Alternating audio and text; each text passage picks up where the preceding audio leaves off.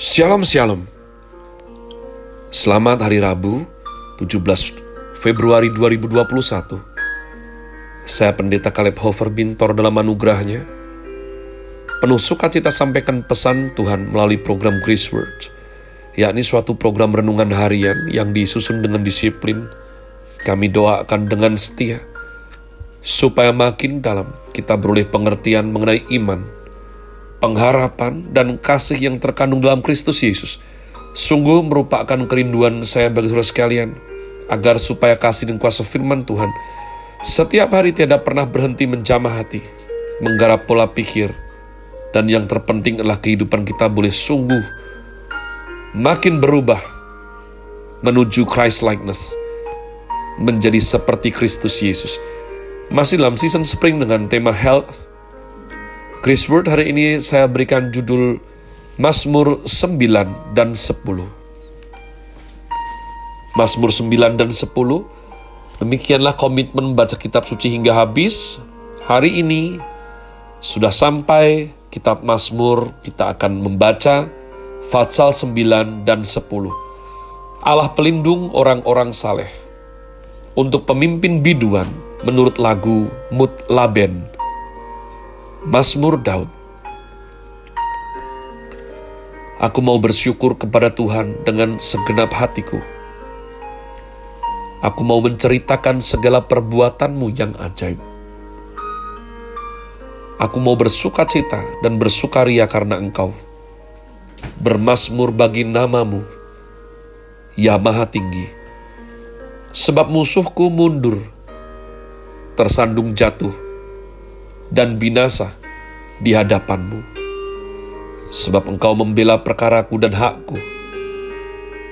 Sebagai hakim yang adil, engkau duduk di atas tahta. Engkau telah menghardik bangsa-bangsa, telah membinasakan orang-orang fasik. Nama mereka telah kau hapuskan untuk seterusnya dan selama-lamanya. Musuh telah habis binasa, menjadi timbunan puing senantiasa. Kota-kota telah kau runtuhkan, lenyaplah ingatan kepadanya. Tetapi Tuhan bersemayam untuk selama-lamanya.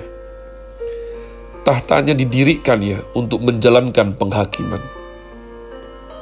Dialah yang menghakimi dunia dengan keadilan dan mengadili bangsa-bangsa dengan kebenaran.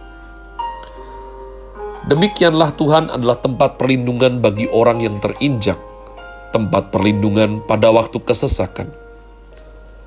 Orang yang mengenal namamu percaya kepadamu, sebab tidak kau tinggalkan orang yang mencari engkau, ya Tuhan. Bermasmurlah bagi Tuhan yang bersemayam di Sion. Beritakanlah perbuatannya di antara bangsa-bangsa sebab dia yang membalas penumpahan darah. Ingat kepada orang yang tertindas. Teriak mereka tidaklah dilupakannya. Kasihanilah aku ya Tuhan. Lihatlah sengsaraku, disebabkan oleh orang-orang yang membenci aku.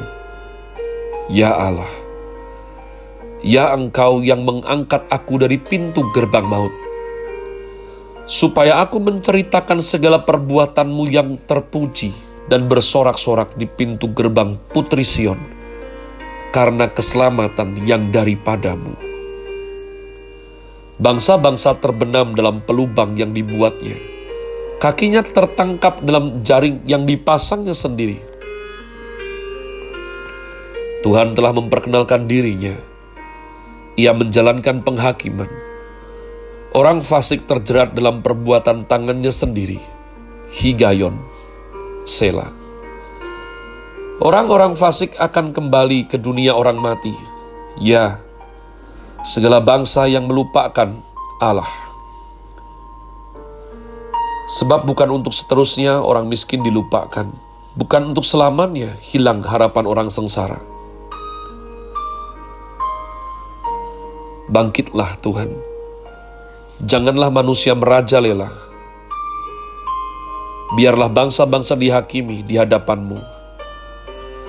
Biarlah mereka menjadi takut ya Tuhan, sehingga bangsa-bangsa itu mengakui bahwa mereka manusia saja. Selah.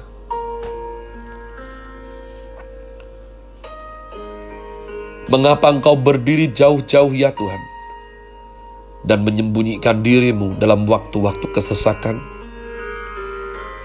Karena congkak orang fasik giat memburu orang yang tertindas, mereka terjebak dalam tipu daya yang mereka rancangkan.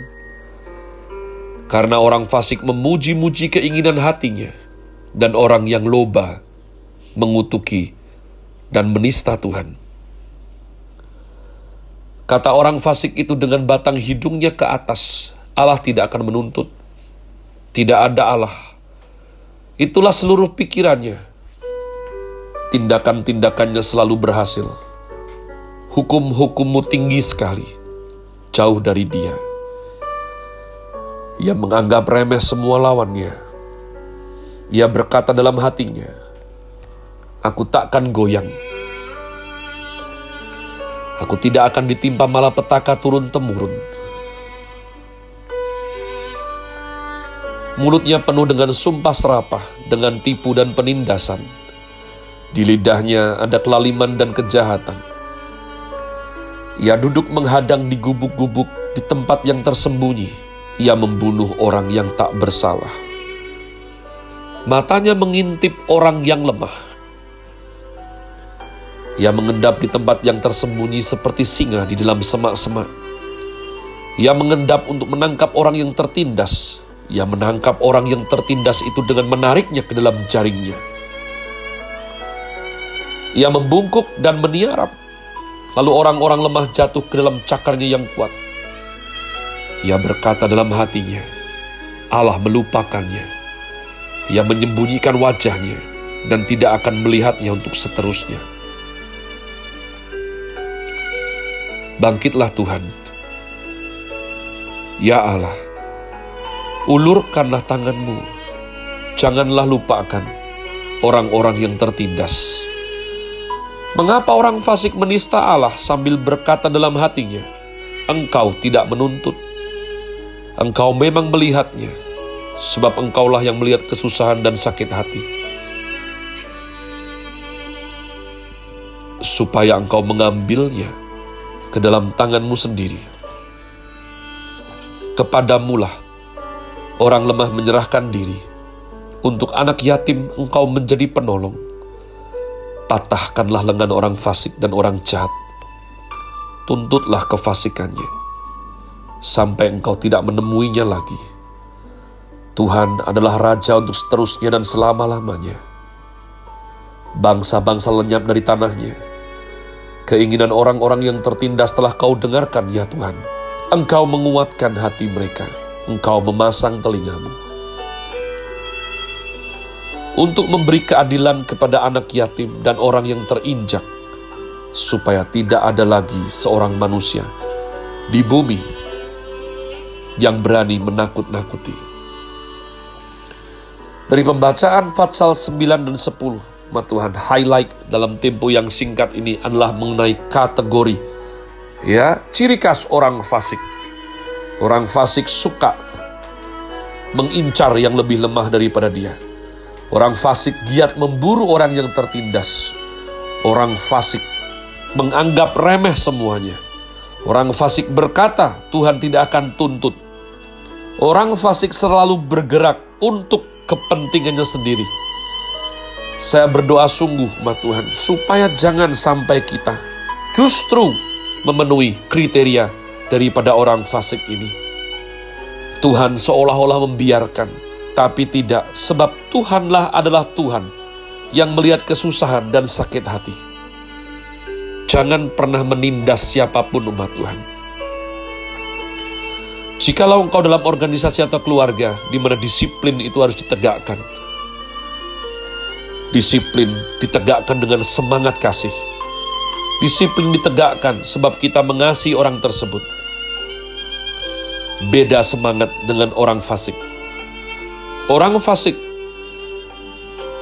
bukan menegakkan disiplin, tapi dia akan lakukan segala sesuatunya untuk kepentingannya sendiri. untuk keuntungannya sendiri. Saudaraku lihat, orang jenis ini akan mengikuti tanda selanjutnya yakni pasti sulit ditegur. Karena dia merasa benar sendiri. Dia merasa hukum Tuhan terlalu jauh daripada dia. Kalau orang lain pasti kena, kalau dia tidak.